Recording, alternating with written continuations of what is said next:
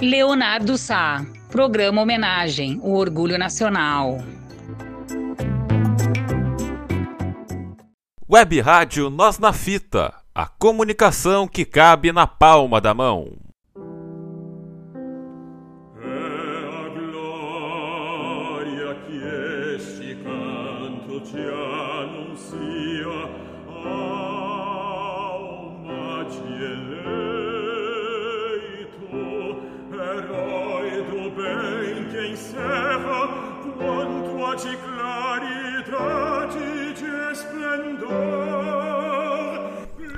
Olá, amigos da Web Rádio Nós na Fita, nossa NNF, a comunicação que cabe na palma da mão.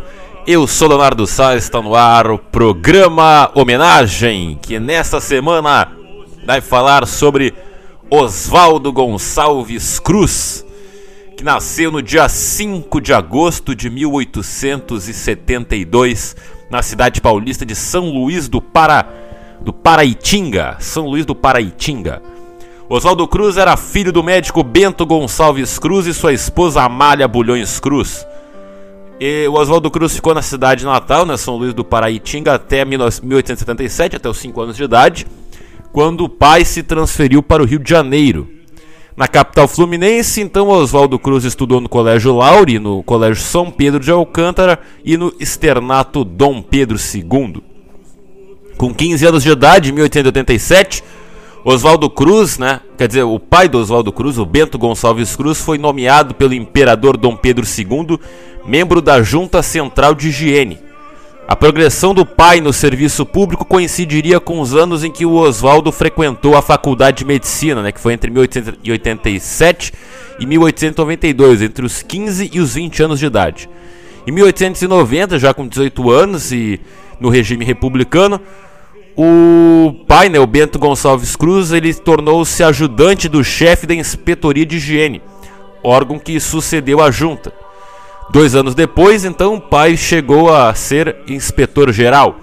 Porém, o Bento né, ficou no cargo por apenas alguns meses.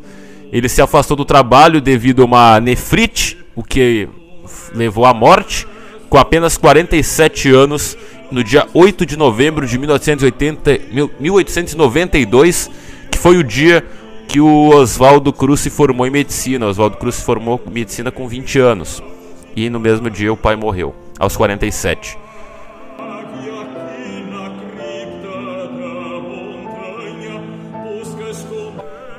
Né, como eu falei antes, né, o Oswaldo Cruz entrou na Faculdade de Medicina do Rio de Janeiro em, com 15 anos e se formou aos 20 com a tese A Veiculação Microbiana pelas Águas.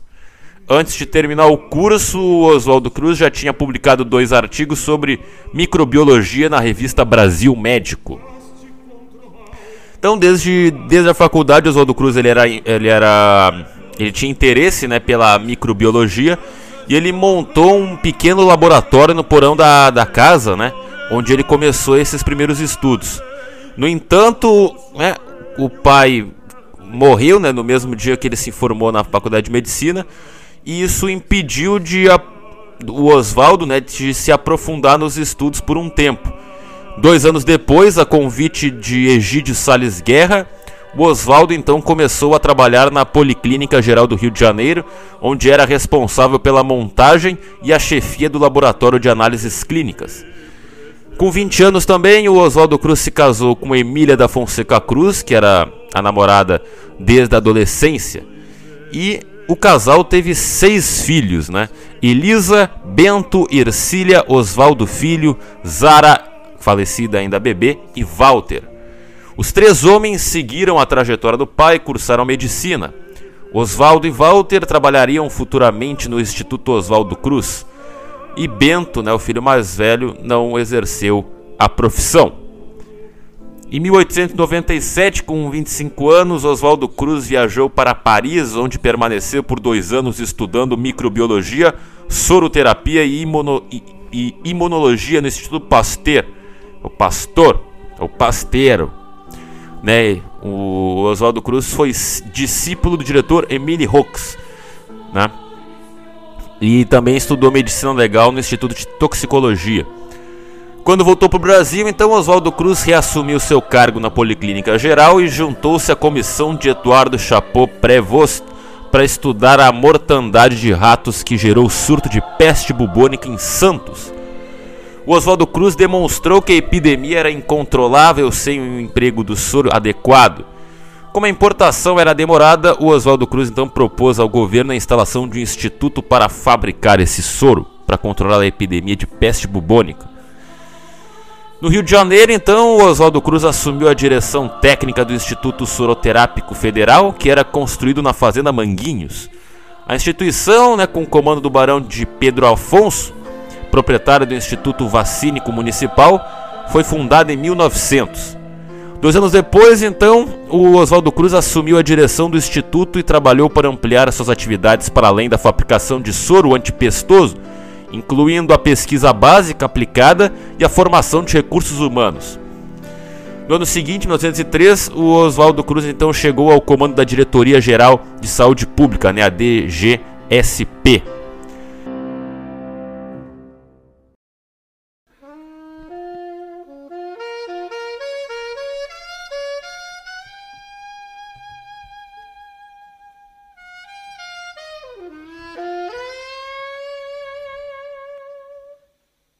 Brasil era assolado por diversas moléstias infecciosas na época. Oswaldo Cruz decidiu enfrentar as principais doenças que assolavam a capital federal, como febre amarela, peste bubônica e varíola. Para isso, adotou métodos tidos como drásticos por outros médicos, como o isolamento dos doentes, a notificação compulsória dos casos positivos, a captura dos vetores, como mosquitos e ratos, e a desinfecção das moradias em áreas endêmicas. Sua base era o Instituto Soroterápico Federal, de onde deflagrou campanhas de saneamento e, em poucos meses, a incidência de peste bubônica diminuiu com o extermínio dos ratos, cujas pulgas transmitiam a doença. O combate à febre amarela foi difícil, já que grande parte dos médicos da população acreditava que a doença se transmitia pelo contato com as roupas, suor, sangue e secreções de doentes. Oswaldo Cruz, porém, acreditava que o transmissor da febre amarela era um mosquito. O método tradicional de combate à febre amarela na época era através da desinfecção, suspensa por Oswaldo Cruz, onde ele implantou no lugar medidas sanitárias com brigadas que percorriam as casas, eliminando focos de insetos. Tal medida provocou uma forte reação da população. A irritação da população com suas medidas sanitárias explodiram quando Oswaldo Cruz tentou promover a vacinação em massa da população contra a varíola em 1904. Vários jornais da época lançaram editoriais contra a medida. O Congresso se manifestou contra e até uma liga anti-vacinação foi organizada. Em 13 de novembro de 1904, estourou uma rebelião popular conhecida como a Revolta da Vacina, e no dia 14 a Escola Militar da Praia Vermelha se levantou. A rebelião foi derrotada pelo governo, que também suspendeu a vacinação obrigatória. Mas em 1907 a febre amarela foi erradicada no Rio de Janeiro e em 1908, quando eclodiu um novo surto de varíola, as pessoas procuraram os postos de vacinação mais próximos. A crise não impediu, né, do Oswaldo Cruz de partir uma expedição a 30 pontos marítimos e fluviais de norte a sul do país para estabelecer um código sanitário com regras internacionais entre 1905 e 1906. Sua postura de enfrentamento às doenças ganhou reconhecimento internacional em 1907 quando Oswaldo Cruz recebeu a medalha de ouro no 14º Congresso Internacional de Higiene e Demografia de Berlim, na Alemanha, pelo trabalho de saneamento do Rio de Janeiro. Oswaldo Cruz ainda reformou o Código Sanitário e reestruturou todos os órgãos de saúde e higiene do país. Quando Oswaldo Cruz retornou ao Brasil em 1908, foi recebido como um herói nacional. Em 1909, o Instituto Soroterápico Federal levaria seu nome, passando-se a se chamar Instituto Oswaldo Cruz. Em 1910, então, Oswaldo Cruz combateu a malária durante a construção da estrada de ferro Madeira Mamoré. Né? Ele viajou a Rondônia com, com o Belisário Pena e também erradicou e combateu a febre amarela a convite do governo do Pará. Para poder se dedicar inteiramente ao trabalho no Instituto em Manguinhos, o Oswaldo Cruz deixou a Diretoria Geral de Saúde Pública em 1909. Em 1913 foi eleito para a Academia Brasileira de Letras Em 1915, devido a problemas de saúde, abandonou a direção do Instituto Oswaldo Cruz e mudou-se para Petrópolis, onde foi eleito prefeito em 1916, mesmo ano em que ajudou a fundar a Academia Brasileira de Ciências. Oswaldo Cruz chegou a traçar um vasto plano de urbaniza urbanização da cidade que acabou não sendo construído.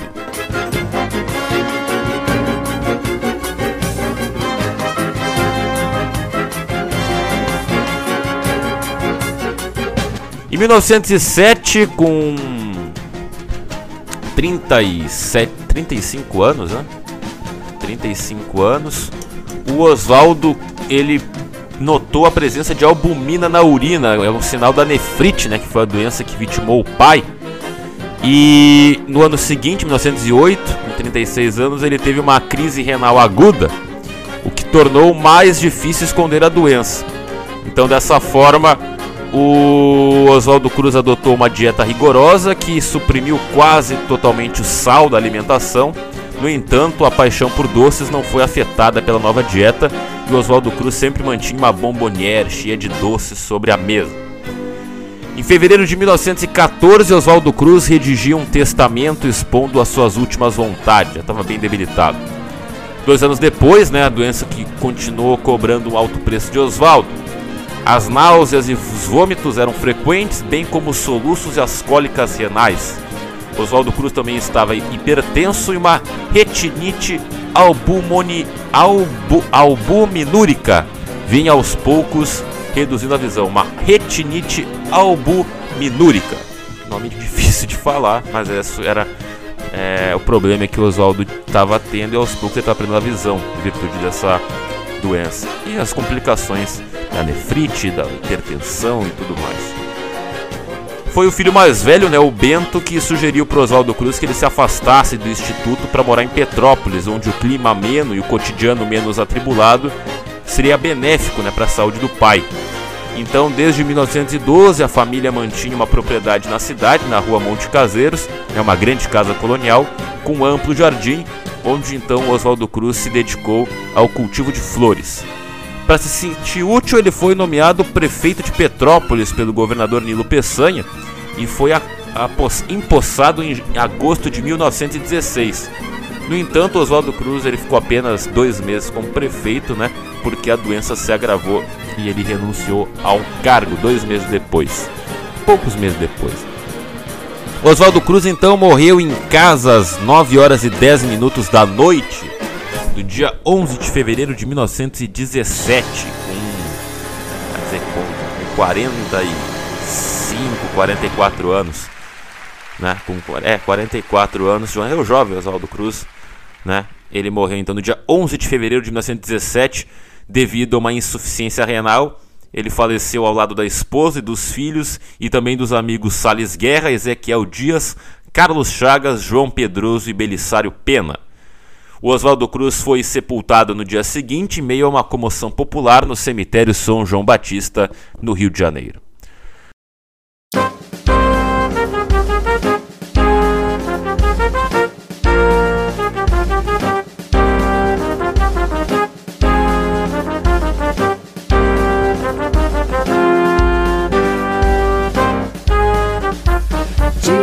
Brava gente estrangeira Poucos sabem, mas a história da fotografia brasileira deve muito a Oswaldo Cruz, no que se refere à sua expansão e adoção como fonte documental.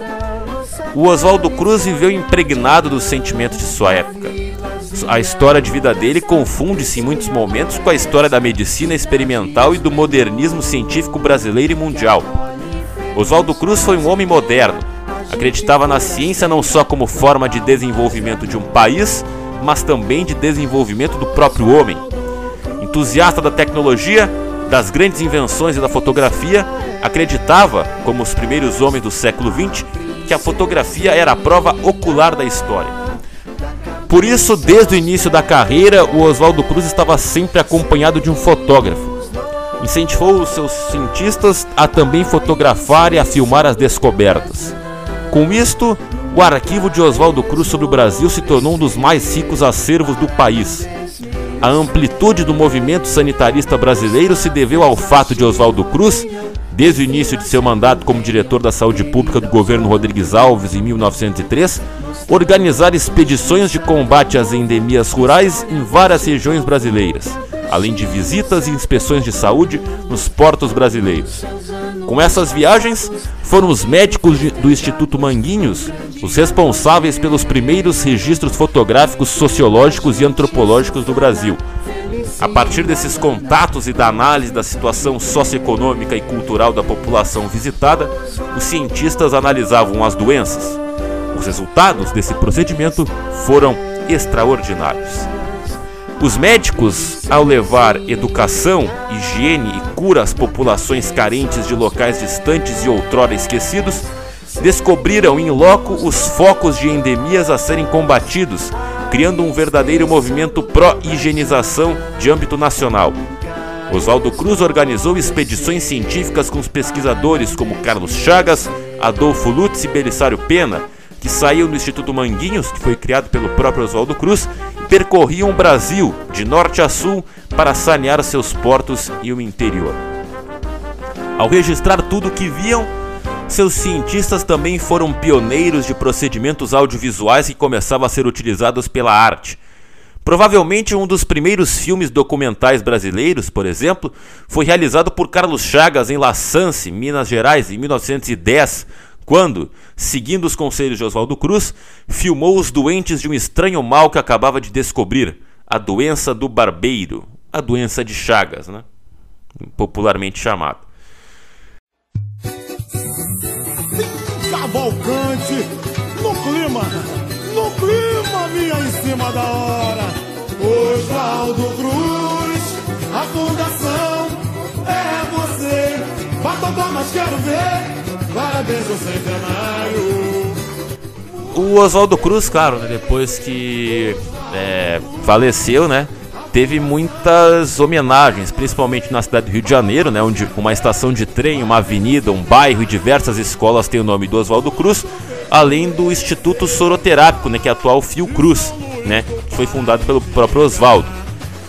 O município do estado de São Paulo também tem o nome né, de Oswaldo Cruz em 1909, quando Carlos Chagas descobriu o, protozoário causador da tripanossomíase americana, né, a doença de Chagas, o Carlos Chagas ele batizou né, o protozoário com o nome de Trypanosoma cruzi, uma homenagem a Oswaldo Cruz. Esse é um nome que todo mundo já ouviu falar nas aulas de ciências, de biologia, né, naquela parte que sempre tinha das doenças. O Trypanosoma cruzi é um nome familiar, pelo menos para mim. Uma das poucas coisas que eu lembro de ciências e biologia. Né? É por isso que eu fui pro jornalismo, né? pro rádio. O Oswaldo Cruz foi homenageado na capital de São Paulo com o logradouro a Praça Oswaldo Cruz, né, no começo da Avenida Paulista. Em 1913 foi fundado o Centro Acadêmico Oswaldo Cruz, olha só, antes dele falecer, né? uma entidade representativa dos estudantes de medicina da Faculdade de Medicina da Universidade de São Paulo, né? FM USP. Em 1936, o sanitarista teve a sua efígie cunhada na moeda brasileira de 400 réis. Em 1986, foi impressa nas notas de 50 cruzados. A vida do Oswaldo Cruz foi retratada no romance Sonhos Tropicais, do Moacir Sclia. Em 1976, a rodovia SP-125, né, que liga as cidades de Taubaté e Ubatuba, foi é, nomeada como rodovia Oswaldo Cruz, né, obviamente sua homenagem. E ela dá porque é, a rodovia SP 125 liga as cidades de Taubaté e Ubatuba tem esse nome porque ela dá acesso à cidade natal do Oswaldo Cruz, né, São Luís do Paraitinga. O como eu falei, né, Oswaldo Cruz também virou nome de uma cidade no estado de São Paulo que antes tinha o nome de Califórnia, no dia 6 de junho de 1941 por Max Wirth, um cidadão russo. E 11 de novembro de 41, né, 4 ou 5 meses depois, essas, é, essa, esse município foi elevado a distrito. E no dia 1 de janeiro de 1945 foi criado o município, né, que recebeu o nome de Oswaldo Cruz. E hoje o município é formado pela sede e pelo distrito de Lagoa Azul. Em 1983, a Marinha do Brasil homenageou Oswaldo Cruz com NASH Oswaldo Cruz, né? O traço 18, que opera nos rios da Amazônia a partir da cidade de Manaus. Em 2003, Marcos Palmeira interpretou o sanitarista no curta-metragem de Silvio Tendler, né? Oswaldo Cruz, o médico do Brasil. Oswaldo Cruz também é o segundo ocupante da cadeira número 5 na Academia Brasileira de Letras, né? eleito em, mil, em 11 de maio de 1912, na sucessão de Raimundo Correia e recebido pelo acadêmico Afrânio Peixoto no dia 26 de junho de 1913.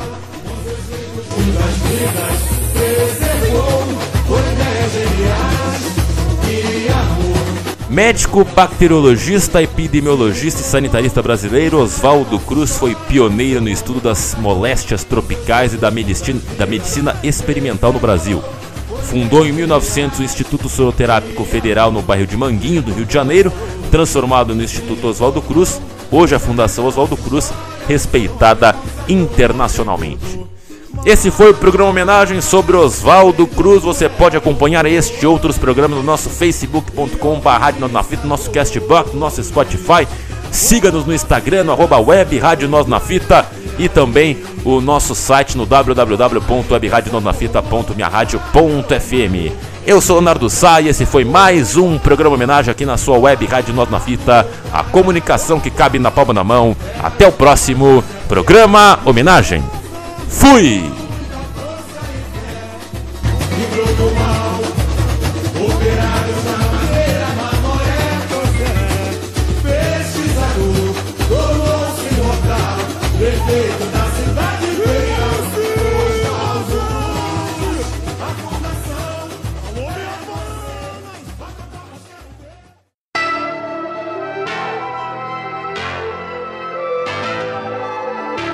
Programa Homenagem é produzido pela equipe da Web Rádio Nós na Fita com a intenção de homenagear personalidades que, de forma positiva, deixaram seu nome na história da arte, cultura, esporte, ciências e outras áreas afins.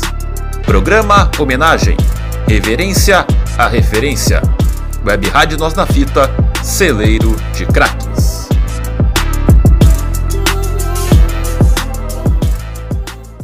Rádio Web Nós na Fita, sempre revelando talentos, celeiro de craques.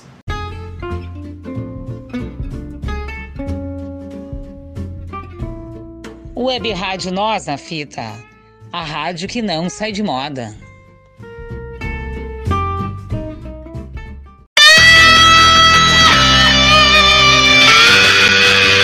A programação da Web Rádio Nós na Fita tem o oferecimento da loja Porão Musical.